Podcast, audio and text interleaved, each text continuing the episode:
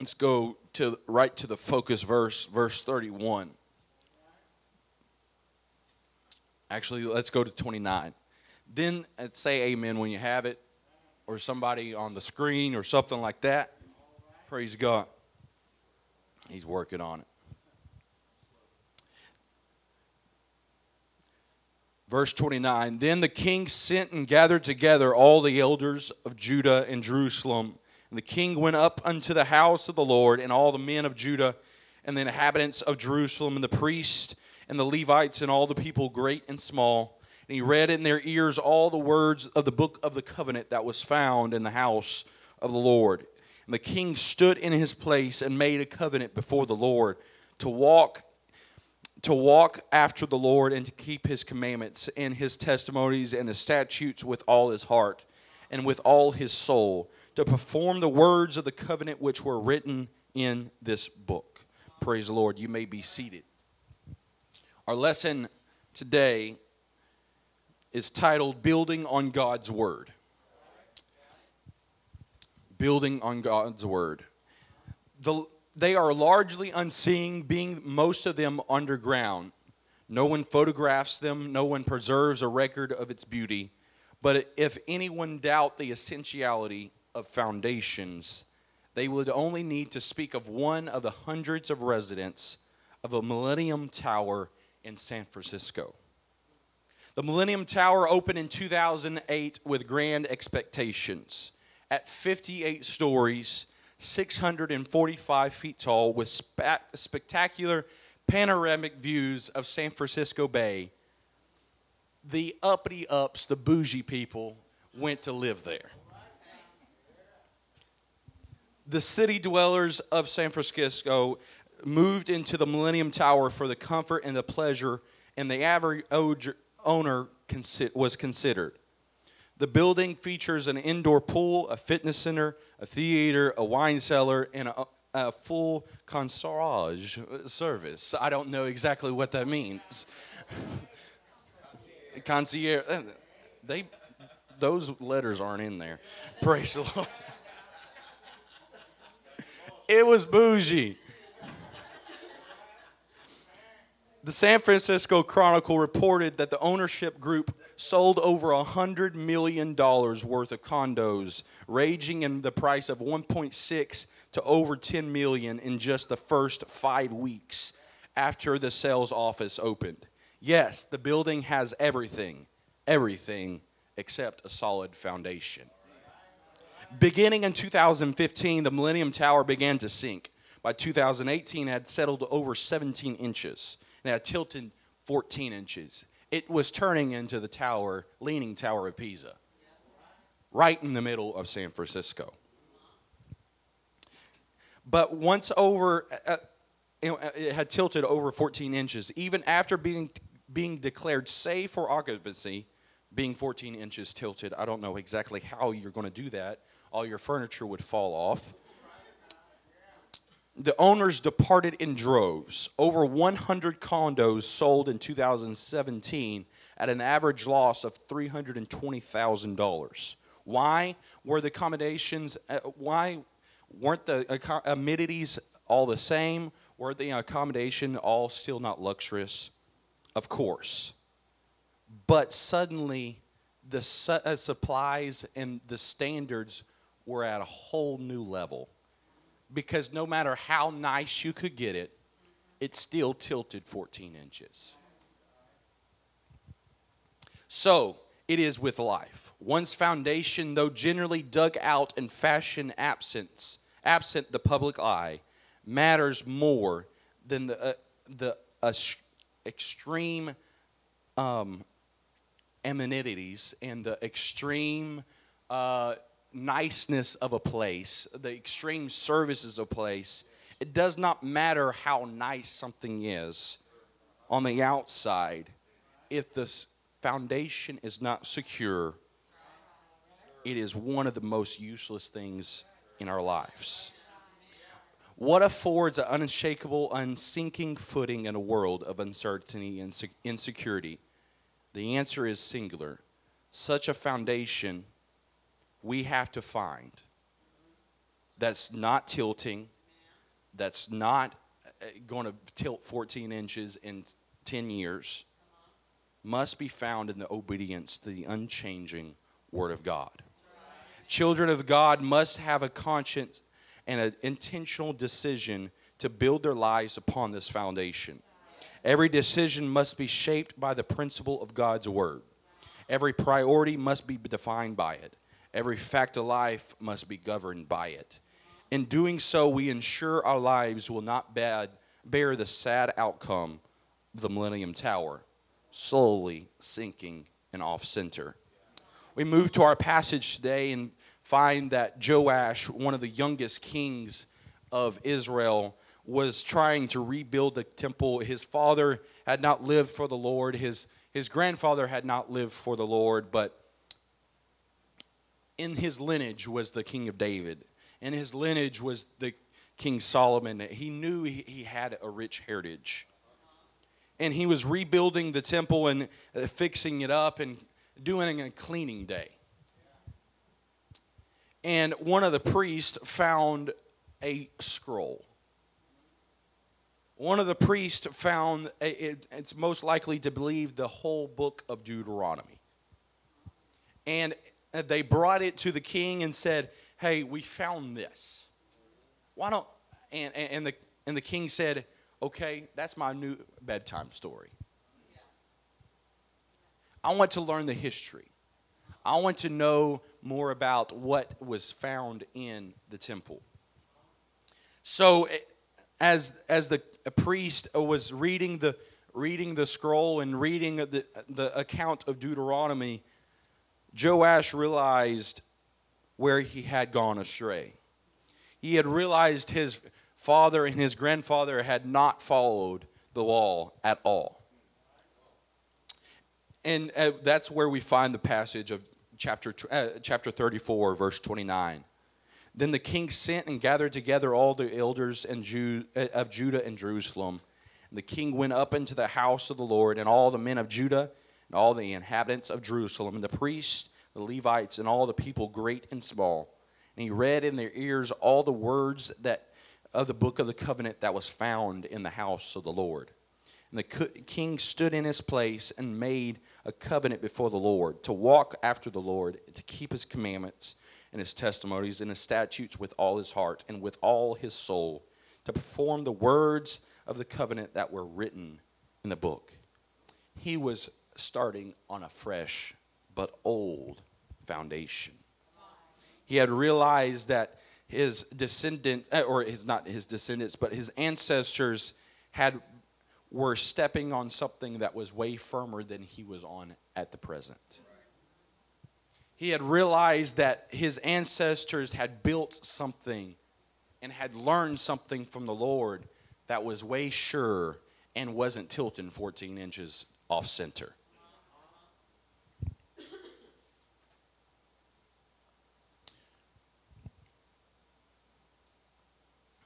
when um, the priest went into the tre- uh, uh, treasury to retrieve the funds, he made a startling discovery. He located what the Bible calls the book of the law. Many scholars, uh, that's, that's Deuteronomy. Many, many scholars accept that this is most likely the Torah or the portion of it, perhaps, perhaps we know as the book of Deuteronomy. The fact that the document was as significantly as the one would have been lost among the many items in the treasury only testifies to the lack of regard for spiritual things in the hearts of the people. The drastic departure from righteous paths should be no great surprise given their disregard for the word of God. Joash, uh, Josiah, Josiah realized that his ancestors had fallen away from God. He knew the original foundation, but he also realized that his ancestors had strayed far, far from it, given the disregard of the law. Joah, uh, Joah, uh, jo, Josiah, there we go. Josiah was convicted because of God's word. Upon hearing this record of God's word, King Josiah was immediately smitten, and the Bible rec- records that he rent his clothes, which was common culture for the expression of dismay. He was terribly grieved by the contrast between what he had heard about the nation that sh- he should be living in and what he observed around him. This disparity produced conviction in him. Conviction is one of the greatest friends of a child of God. The word simply means convincing. When one is convicted of the truth of God's word and sees the gap between the ideal and the reality of life, then a pure heart will be smitten by that.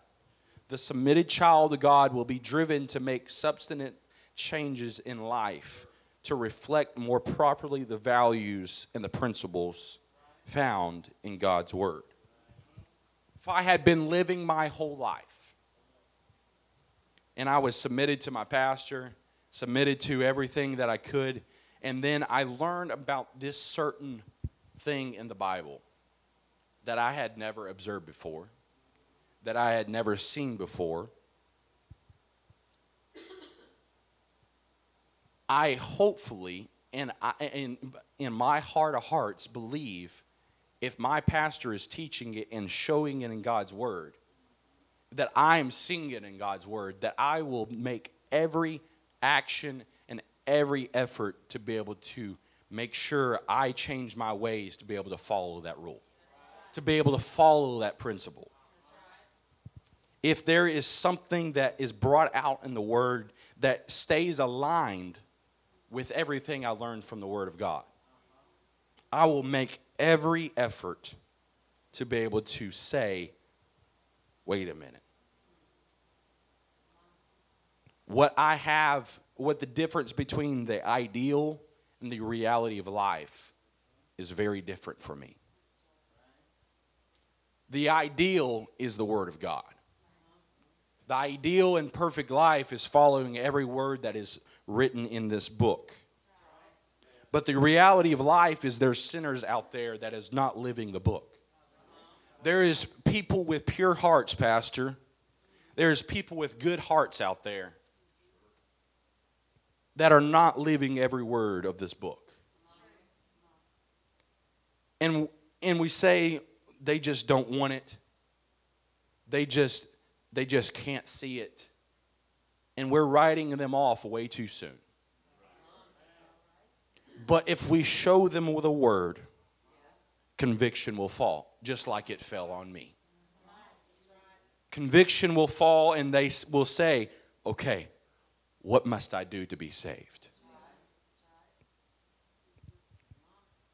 What must I do to be saved? We must allow God's word to convict us. Praise God. We want to have His perfect will in our lives. Praise the Lord. Brother Justin, come finish this last, this last part of this lesson. Praise the Lord. I'm going to reread a piece that he read. Conviction is one of the greatest friends of a child of God. Wow. What a what a wonderful thought process that is. How many likes to be convicted? No, no takers today, huh? Now we're saying everybody just said amen. That's my greatest friend. But when I asked you if you wanted to be convicted, no one wanted to take us up on the offer. So my greatest friend is something I don't want to be involved in. How many have been convicted? It hurts though, because it means we have to do something different. We have to change and we have to adapt our, our lifestyles when we are convicted. And it is a it is a great friend. There's a there's an old saying, friends don't let friends drive drunk. A real friend will say, No, we're not allowing that. A real friend says, No, you can't get behind the wheel today an acquaintance or somebody we know will just turn the blinded eye and let you go on about your business. But a real friend Brother Jace will break the word open and say, This is what the word says. This, this is the truth of the word, even though they may convict, even though it may hurt. A real friend will tell you the truth. Amen.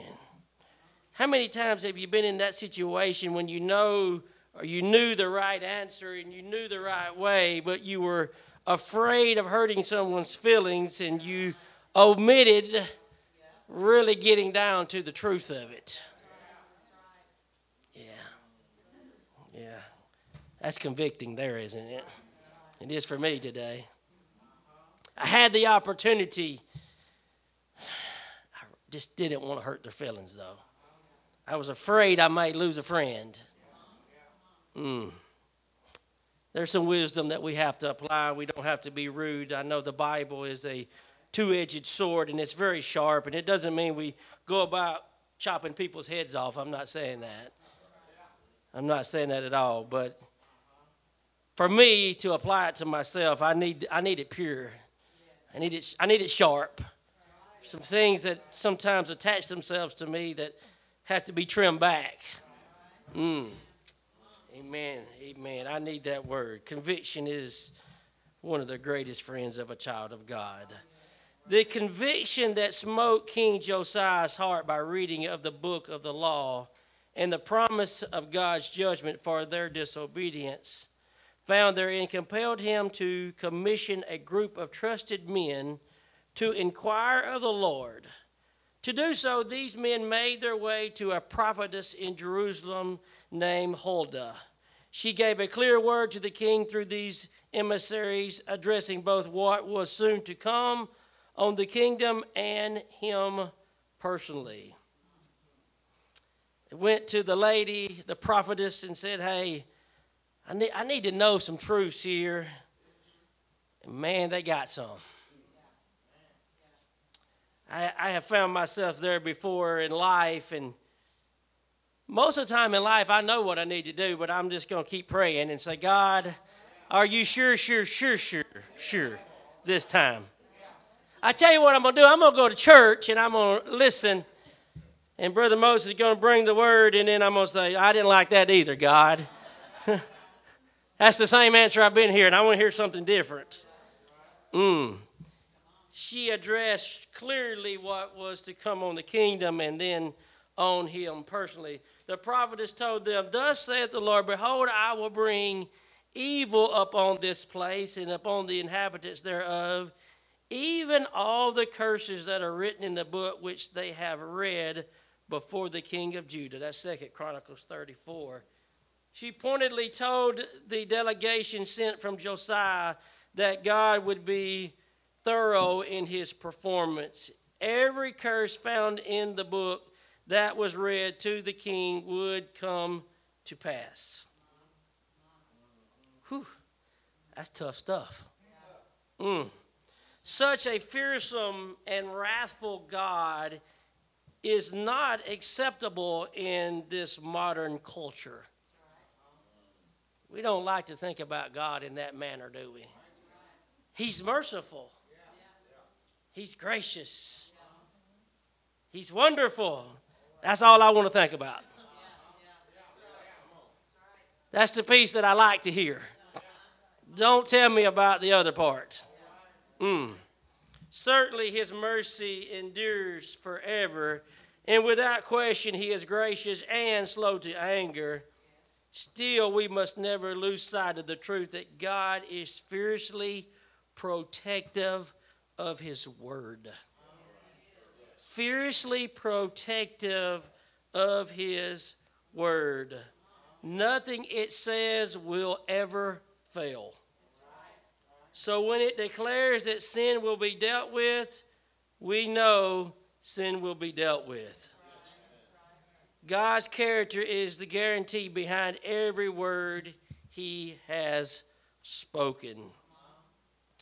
The word is truth, whether it fits my agenda or not. The word is truth, whether I like it or not whether it makes me feel good or not, whether it's pleasant to my ears or not, it is still truth. Amen. And the Lord has a way of backing up His word. His whole character is built on the truth of the word. If the word is not true, then God is not true. His word is true today. Amen. It really has nothing to do with me whether I agree, disagree. My emotions have nothing to do with whether the word is true or not. Amen. My opinion don't really matter. Mm, it's still true. When Josiah heard the report of the prophetess' words, he was compelled to action. He immediately gathered all the elders of the land and the priests and the Levites and all the inhabitants of Jerusalem together and read the same words to them from the book of the law. He confronted the people with the truths that had confronted him. Then, in the sight of all the people gathered that day, Josiah made a covenant with the Lord that he would obey every commandment and would serve God with his whole heart. Such should always be the response of every heart convicted by God's word. You know, as we come to the house of the Lord, and I've seen it many times and I've been there before, the Lord's word goes forth, and there's that convicting power that we feel. And then it's a unique place that we have for these altars. They're right out in front. It seems to be easier for me if they would have been in the back, and I could have just got up and went back there where no one would have seen me.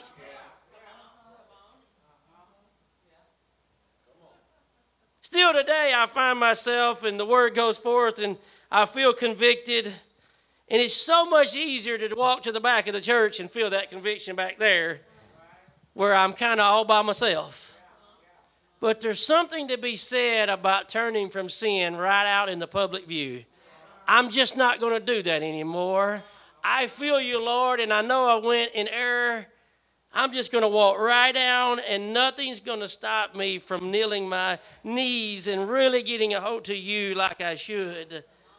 There's something about the corporate setting of us making that step. I'm not sitting here saying that our pride says it's easy, but it's pride nonetheless. If we were doing it humility, it wouldn't really matter where they were located. But that old pride, that old flesh, mm. But Josiah said, you know what? I want everybody to know we, we've messed up and we've headed down the wrong road, if you will. But from this day forth, I'm going to live for the Lord with my whole heart. With every fiber of me, I'm going to lead this nation that way. I'm going to live that way. And there's some things that we're going to get right, and there's some things that we're going to tear down, and there's some there's some things that we're going to get rid of. Mm. Amen. What a what a confession that day. What a declaration to make. I, need to make that declaration over and over again. Amen. His mercy is new every morning. And every morning I need to declare again, Lord, today I'm going to live for you with my whole heart. I'm going to give you my all. Thank you for giving me more mercy, but I need to recommit myself to you. Uh, just like I said last Sunday, love is a action. We got to do something. It takes commitment. And to commit, I got to do something. It just don't happen. There's a part that I must play. Many of us undoubtedly stand today where Josiah did on that day. In fact, all of us do to one degree or another. We are routinely confronted with the reality that there is a gap between the ideals of Scripture and the reality of our day to day existence. The Word says this and somewhere along the day, I did that. And there's a gap. I need to be doing this, but I'm doing something else. Amen. Spiritual growth should mean that the distance between those two narrows. But as long as we reside in the imperfect flesh, it will always exist. Our effort today should be our life living according to the Word of God, mirroring it hand in hand, hand in glove, if you will. Even when we make a mistake, we should clean ourselves back off and say, Okay, Lord, let me get back in your Word. Let me mirror myself after you. Uh, let me make sure I'm moving this train in the right direction, if you will. I want to observe the foundation one more time. Make sure I'm not leading 14 inches the wrong direction. Amen. How we respond to being confronted by the scripture is paramount for our long term spiritual survival. When we observe a lack of obedience to his word in our lives, we must mirror King Josiah's willingness to repent and change if we are to grow in Christ. Often this means renewing old commitments that have fallen, casualties of misguided priorities and fleshly desires. At other times, it means making new commitments to yield to what God's Word has just recently spoken to us. We must repair the broken foundation and rebuild our lives on God's Word and God's Word alone. So many foundations are being built on so many things other than the Word of God today. I look at, at children today, and, and as a lot of parents raise their children with no knowledge of the Word of God. And you think, what hope does this child have because there's no foundation? so many so many parents don't take their children to Sunday school on Sunday morning. That's old fashioned, that's out of date. Oh, but that's my foundation. I remember as a child in Sunday school and the dramatized stories that I remember today that I can go back and I know that's how I was built. I was built on that stuff and it makes me stronger. Amen. We must help our society understand what a strong foundation looks like. Building on God's Word. The word build means to form by ordering and uniting materials by gradual means into a composite whole. We're trying to reach this holistic thing one day, and when we are standing before our Creator, we're hoping that we made it and we're, and we're whole. We've done it. Amen. It's unique that the Webster's Dictionary would put by gradual means. The Lord is not asking us to just go from zero to perfect. We do this along the journey. We get better every day. We get more mature and we grow closer to Him. We should be making fewer mistakes and we should have deeper knowledge. And the foundation should be stronger and more secure today than it was yesterday.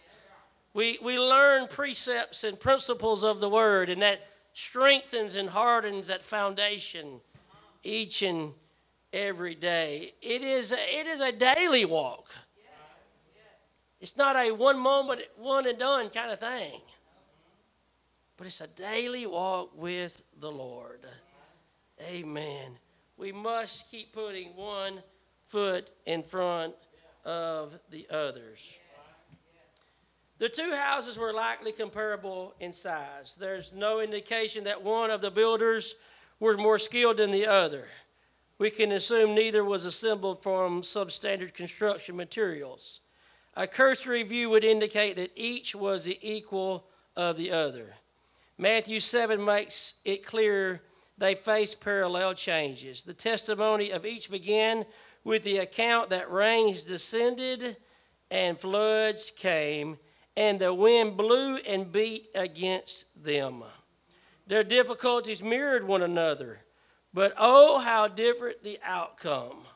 One survived while the other was destroyed. One weathered the storm while the other was weathered by the storm. One weathered the storm while the other was weathered by the storm. One was a victor, the other a victim. One stood while the other suffered a great fall. Why? Why? If they were so similar in their experiences alike, what produced the different outcomes? The answer is but one word foundation. The wise man in verse 24 built his house upon the rock, and the foolish man in verse 26 built it upon the sand. That one simple choice of foundation produced stability for the wise and devastation for the foolish. The best prepared walls the most up to date doors, the most classy windows, 50 year shingles, Hardie board that never rots on the outside. But the foundation was a lot different. One was built on the sand, and the other on the rock. This morning, I want to be considered wise. Not for pride's sake do I want to be wise, but I want to be wise that I have chosen a place that is secure to put my foundation. It is upon the Word of God. The wise man built. It goes back to Sunday school. I remember the Sunday school jingle right there. Y'all don't want me to sing, but the wise man built his house upon the rock. Go ahead.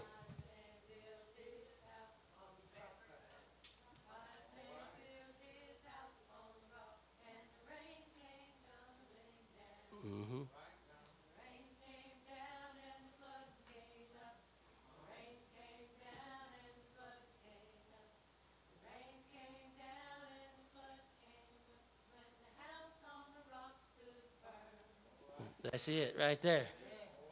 Mm. It goes on and talks about the house on the sand. It, it, it didn't stand. It goes back to that foundation. Some of y'all wasn't blessed like me, and you didn't have Sunday school. You didn't wasn't born and raised in in in church, but you can still have a strong foundation. It doesn't matter your age. It doesn't matter where or who or what. All that don't matter. It's about what am I going to do today? Where am I going to put down my roots today? What am I want to learn from you, God? I want to be convicted by your word. I, I want to do what you say. I, I want to walk righteously and, and humbly before you, Lord. I, I want to know your truth, so Lord. Uh, oh, help me today not to have my own ideas, but I want to read it and glean it from your word, oh God. I want to follow after you. Uh, Every day I want to recommit to you, oh Lord. I love you and I want to make that commitment. I want to follow after you, God. I hear your voice and I want to listen to you. Oh, help me, Lord, today. I commit to you today, God. I want my foundation upon your word, upon your truth, upon your principles today. Hallelujah, hallelujah built on your word. Oh, can we just stand this morning and love the Lord? We give you praise and glory.